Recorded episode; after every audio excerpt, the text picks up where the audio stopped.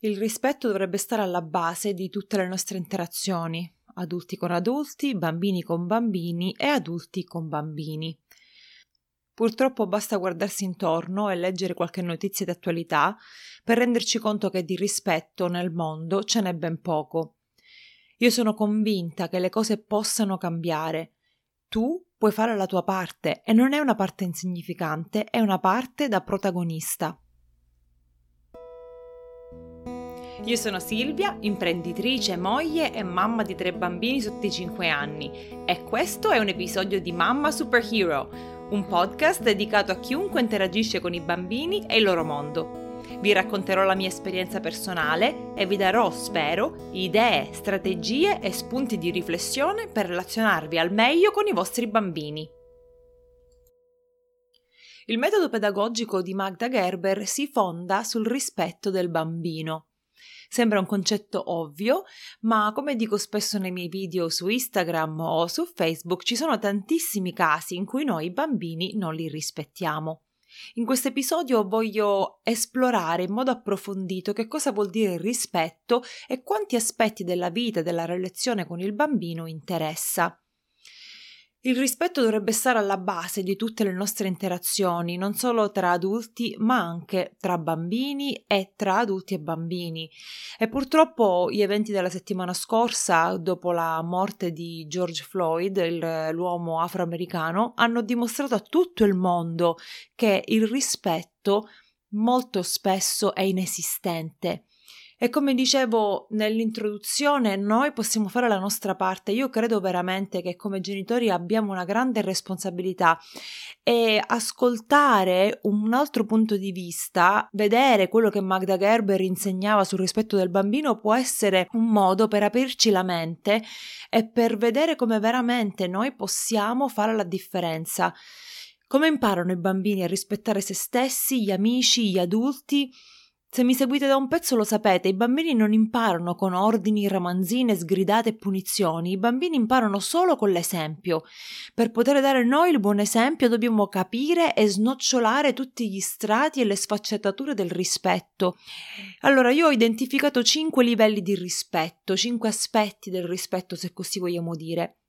Il primo è sicuramente il rispetto a livello fisico e, e, noi siamo molto bravi come genitori a rispettare i nostri figli nel senso che ci prendiamo cura di loro, ci prendiamo cura del bambino tramite l'alimentazione sana, tramite il sonno, eh, proteggendolo dai pericoli. Eh, insegniamo quindi a rispettare se stesso in tutti questi ambiti, no? Quindi nutrizione, sonno, eh, pericoli fisici. Però ci sono anche altri aspetti che riguardano il rispetto a livello fisico che spesso sono trascurati o ignorati, e cioè l'importanza di chiedere al bambino il permesso prima di afferrarlo, solleticarlo, strapazzarlo, baciarlo. Un bambino che cresce con degli adulti che rispettano il suo corpo sarà un adulto che rispetta il corpo degli altri e quindi la vita degli altri. Quindi che significa rispettare un bambino a livello fisico? Significa chiedergli il permesso prima di prenderlo in braccio, comunicare che è nostra intenzione pulirgli la bocca con un fazzoletto imbevuto e che forse gli darà fastidio e per questo lo stiamo avvisando. Quindi non significa che noi non facciamo le cose che dobbiamo fare, quindi cambiargli il pannolino, eh, pulirgli eh, la bocca o non so, prenderlo in braccio se sta piangendo, ma lo trattiamo in maniera intelligente. Quindi noi in primo luogo comunichiamo con il bambino anche piccolo. Io me ne accorgo quando do la pastina a Emma e magari ha la salsa di pomodoro intorno alla faccia, le guance, le orecchie. E se io senza dirle niente avvicino un tovagliolo e inizio così a pulirla, lei si infastidisce, si muove e, e, mi dà del filo da torcere. Se invece io le faccio vedere il fazzoletto e le dico hai il sugo sul, sul, viso, sul mento, adesso ti pulisco, lei già capisce, perché anche se noi pensiamo che i nostri figli non capiscono, capiscono, lei già 9, 10, 11 mesi, mesi mi capiva, diciamo quindi ti sto per pulire la faccia, va bene? Le diamo un secondo per elaborare quell'informazione. Dopodiché procediamo con la pulizia. Non significa che io non pulisco il viso di mia figlia, significa che lo faccio con rispetto, che rispetto i suoi spazi, rispetto il suo corpo. E gli adulti si nascondono spesso dietro il fatto che i bambini sono esseri inferiori, non sanno esprimersi bene, hanno un cervello immaturo, quindi possiamo trattarli come ci pare. Magda Gerber in questo ci viene in aiuto e fa un bellissimo esempio. L'esempio che lei riporta è questo: immagina di, avere, di essere un adulto e di aver avuto un ictus che ti ha lasciato difficoltà di linguaggio e di pensiero. Hai perso le capacità di esprimerti, ma sei comunque vigile, presente con la testa, le altre facoltà mentali sono rimaste intatte, quindi sei in grado di comprendere quello che succede intorno a te, quello che ti viene detto. Immagina che ci sia con te qualcuno che ti aiuta durante il giorno, un caregiver. Preferiresti che questo caregiver ti ignori o che ti renda partecipe di quello che sta facendo? Se ad esempio deve aiutarti a lavarti, preferiresti che iniziasse a spogliarti, lasciandoti nel dubbio su quello che sta per accadere, o preferiresti che ti dicesse adesso è arrivato il momento di lavarti, ti aiuto a spogliarti e metterti nella vasca? Ed è così che possiamo e dobbiamo fare con i nostri figli, sia neonati sia più grandi. Perché è importante iniziare da neonati? Innanzitutto perché la comunicazione sviluppa il linguaggio e il bambino inizia a capire lo stato d'animo, il tono, il registro eh, del nostro linguaggio. Quindi è, è importante comunicare con loro in modo reale e autentico, non in maniera falsata. Questa è una forma bellissima di rispetto fisico, di rispetto del corpo. E voi potete dirmi, Silvia, ma cosa c'entra questo con George Floyd? C'entra perché sì, è stato un episodio di razzismo razzismo, ma come diceva Trent Shelton nel suo video su Facebook, Trent Shelton è un grande ehm, speaker motivazionale afroamericano qui negli Stati Uniti, lui diceva non è neanche questione di razzismo, non è neanche questione di bianco e nero, è questione di giusto e sbagliato. E come facciamo a insegnare ai nostri figli cosa è giusto e cosa è sbagliato? Insegnandogli valori come questi, valori come il rispetto. Un bambino che cresce in una famiglia dove lui viene rispettato, dove i genitori rispettano se stessi e gli altri, cresce con questo valore, cresce in questo modo. È difficile che una persona che ha radicato il valore del rispetto diventi un omicida, diventi un ladro, diventi altro. Non siete d'accordo?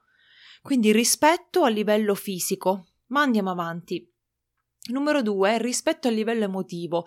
Questo è secondo me la forma più bella di rispetto. Io accetto tutte le tue emozioni, sei libero e hai il diritto di esprimere rabbia, delusione, tristezza e io non ti rimprovererò per le emozioni che provi. Anzi, al contrario, andrò più in profondità, ti aiuterò a dare un nome a quelle emozioni e a elaborarle in modo sano. Rispetterò la tua paura quando la notte fa buio e non vuoi restare nella tua cameretta.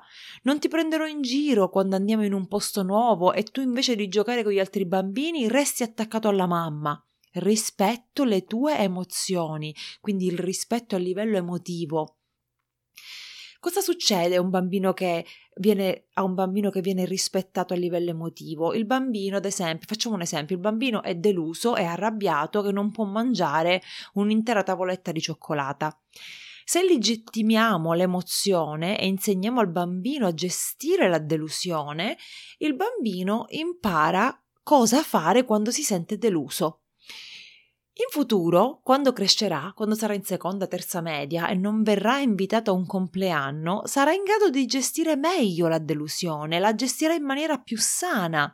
Quindi il ruolo dell'adulto in questo ambito è quello di aiutare il bambino ad accettare i limiti, accettare che non può controllare tutto quello che gli succede, accettare le sue emozioni, e sapere che presto passeranno. Noi non mettiamo mai limiti alle emozioni che prova il bambino, ma limitiamo il comportamento. Quindi numero due, rispetto al livello emotivo. Numero 3. Rispetto delle facoltà mentali del bambino. E con facoltà mentali intendo concentrazione, attenzione, gli, anche gli stessi interessi e desideri del bambino, i sogni, eh, tutto il potenziale che ha dentro.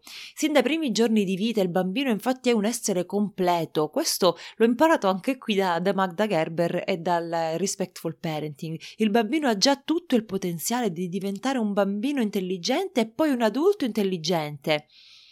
Quindi non lo insultiamo trattandolo come una bambola di pezza, non lo insultiamo prendendo tutte le decisioni al suo posto, non prendiamo in giro la sua intelligenza mettendolo davanti alla tv tutto il giorno. Ogni bambino ha i suoi interessi e i suoi desideri, rispettiamoli, non imponiamo su di loro i nostri sogni. Rispettiamo le sue facoltà mentali la sua, la sua, capacità di concentrazione e di attenzione e di immersione in una data attività.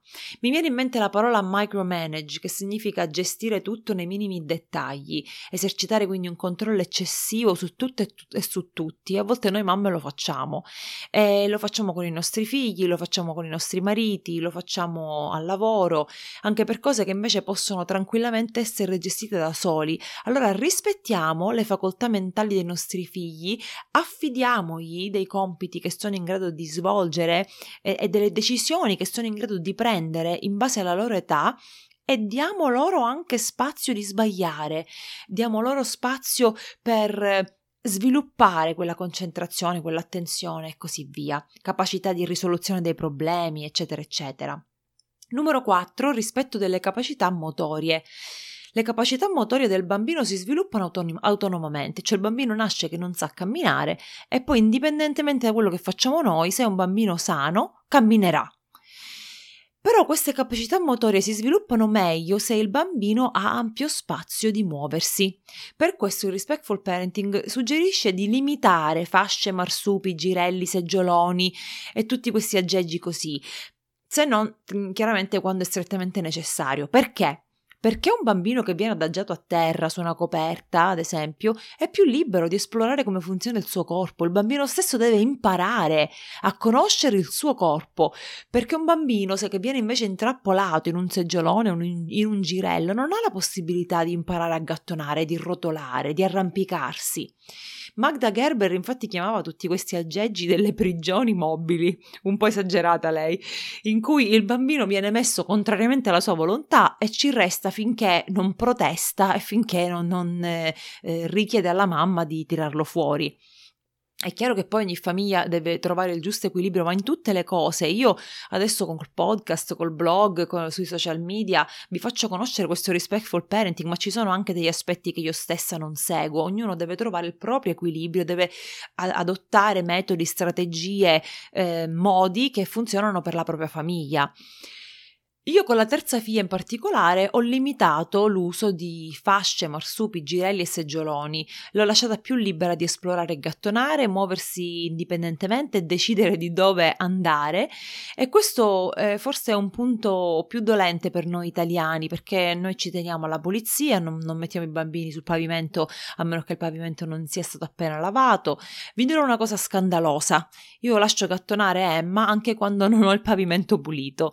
Eh, perché per me le sue capacità motorie e il suo potere decisionale hanno più valore di un paio di pantaloni sporchi che vanno messi in lavatrice o di, di due manine che possono essere lavate. E se capita che mangia una briciola di pane trovata sotto il tavolo, eh beh, eh, non, sicuramente non morirà. Quindi è importante che lasciamo i nostri figli indipendenti, liberi di muoversi. Un neonato quindi all'inizio sarà solo in grado di stare sulla schiena e muoverà gambe, braccia, poi imparerà a girare la testa. Vi ricordate i primi giorni, le prime settimane dove tu stai lì a osservare il neonato? Ah, guarda, ha aperto gli occhi, guarda, ha girato la testa. Piano piano con il passare dei mesi imparerà a girarsi sulla pancia e rotolare, poi imparerà a sedersi e gattonare, ogni cosa a suo tempo. Anche riguardo al sedersi Magda Gerber era contraria a mettere i bambini seduti ad esempio tra due cuscini, i bambini che non sono in grado di stare seduti da soli. Perché? Perché anche quella è una posizione limitata, è una posizione falsa, il bambino ha l'illusione di essere capace di stare seduto, ma in realtà ah, non lo sa fare perché è circondato da cuscini e spalliere, insomma, eh, o, o cinture di sicurezza. Quindi ogni bambino ha i suoi tempi, bisogna rispettare le sue capacità e ehm, lasciar, lasciare che si muova nei modi e nei tempi eh, che decide lui stesso. Infine, come quinta categoria, ho messo il rispetto del gioco. Il gioco sta al bambino come il lavoro sta all'adulto. Il gioco non è per toglierci i bambini dai piedi, non è per fare stancare i bambini, ma il gioco serve ad aiutare il bambino a sviluppare capacità di ogni tipo, manuali, intellettive, sociali, relazionali, emotive, eccetera. Il gioco è importantissimo. Come si rispetta il gioco di un bambino? Riducendo al minimo l'istinto di correggere, criticare o interferire. L'adulto svolge certamente un ruolo importante nel gioco del bambino, deve istituire un luogo sicuro dove il bambino può giocare senza farsi male, deve proporre giochi e materiali adatti che siano stimolanti, preferibilmente eh, loose part o materiali naturali o comunque giochi che non siano elettrici, elettronici che scoraggino lo sviluppo di capacità intellettive. Per questo deve incoraggiare la curiosità e l'immaginazione del bambino, lasciando che sia il bambino a prendere il controllo del gioco. E una volta che il bambino inizia a giocare, deve legittimare le idee del bambino, deve incoraggiarlo per far crescere la sua sicurezza di sé e il coraggio di avventurarsi in modi nuovi. Quindi che vuol dire che se il bambino inizia a fare una torre, anche se pensiamo che quella torre dovrebbe essere fatta in un altro modo, gli possiamo dire, vedo che stai facendo una torre, ti stai impegnando molto a fare la torre. In quel momento che succede? Il bambino capisce che quella è una cosa buona, si incoraggia e continua a giocare, si concentra di più, aumenta l'attenzione, aumentano i tempi di gioco autonomo e infatti il respectful parenting pone grande enfasi sul gioco indipendente, il gioco autonomo. Come si fa in modo che il bambino giochi in modo autonomo? Rispettando i suoi tempi di gioco quando siamo insieme a lui, evitando di correggere, criticare o interferire, seguendo la sua guida. Ecco qui, ecco i miei cinque livelli di rispetto, rispetto a livello fisico, rispetto a livello emotivo, rispetto delle facoltà mentali, del rispetto delle capacità motorie e il rispetto del gioco. Allora vedete che il rispetto abbraccia tutti gli aspetti, le angolazioni della nostra interazione con i bambini. Questi per me sono stati dei concetti piuttosto nuovi. Chiaramente io da mamma traduttrice e interprete non ho mai studiato pedagogia, non mi sono mai interessata di questi aspetti dal punto di vista psicologico, niente, mi ci è voluto un po' di tempo e ogni volta che studiavo articoli, libri o podcast, queste nozioni entravano sempre di più nella mia mentalità e si facevano in un certo senso strada fino ad andare a sostituire la cultura tradizionale, le reazioni tradizionali, gli istinti tradizionali, no? Però in tutto questo sono arrivata a eh, dedurre che c'è un grosso ostacolo che noi per primi dobbiamo superare in quanto genitori, in quanto adulti. Se noi in prima persona non rispettiamo noi stessi, se non rispettiamo il nostro corpo, le nostre emozioni, se noi non rispettiamo i nostri tempi di riposo, come possiamo insegnare ai nostri figli il rispetto? Se i bambini imparano solo con l'esempio. E allora torniamo a quel punto di partenza, quella grossa responsabilità che parte tutto da noi, parte tutto dalle nostre case. E dobbiamo accettare questa responsabilità perché noi siamo i protagonisti della nostra storia. E sì, noi non cambieremo il mondo dal razzismo, non cambieremo il mondo dalle ingiustizie, ma possiamo fare la nostra parte che nel piccolo è enorme perché possiamo crescere i nostri figli in questo modo. E se io lo faccio con i miei tre figli, tu lo fai con tua figlia, l'altra ragazza la fa con gli altri tre figli, la cugina lo fa con altri due figli e parliamo con chiunque comunque di questo respectful parenting, di quello che può fare per la crescita non solo dei bambini ma anche nostra, allora sì che possiamo cambiare il mondo, allora sì che veramente possiamo insegnare ai bambini quello che è giusto da quello che è sbagliato, allora sì che possiamo crescere dei bambini che diventeranno adulti e rispetteranno il prossimo pure se ha la pelle di colore diversa, pure se ha opinioni politiche, ideologiche o di altro tipo, completamente diverse dalle sue. Non pensate che sia così? Io ci credo, io ci credo e se ci credi anche tu, condividi questo episodio con tua cugina, con tua sorella, con tutte le mamme che conosci, perché rispettare i bambini è veramente un'idea rivoluzionaria che può cambiare il mondo. Io ci credo. Non so se dalla mia voce sentite quella mia passione per questo argomento, però veramente non possiamo cambiare il mondo in altro modo perché non possiamo imporre un senso morale o, o, etico a nessuno, lo possiamo solo insegnare ai nostri figli e io penso che questo sia un primo passo fondamentale. E allora condividi questo podcast, vienimi a rispondere eh, e a commentare sui social media, fammi sapere che ne pensi e per oggi la chiudo qui, come sempre, ciao e alla prossima!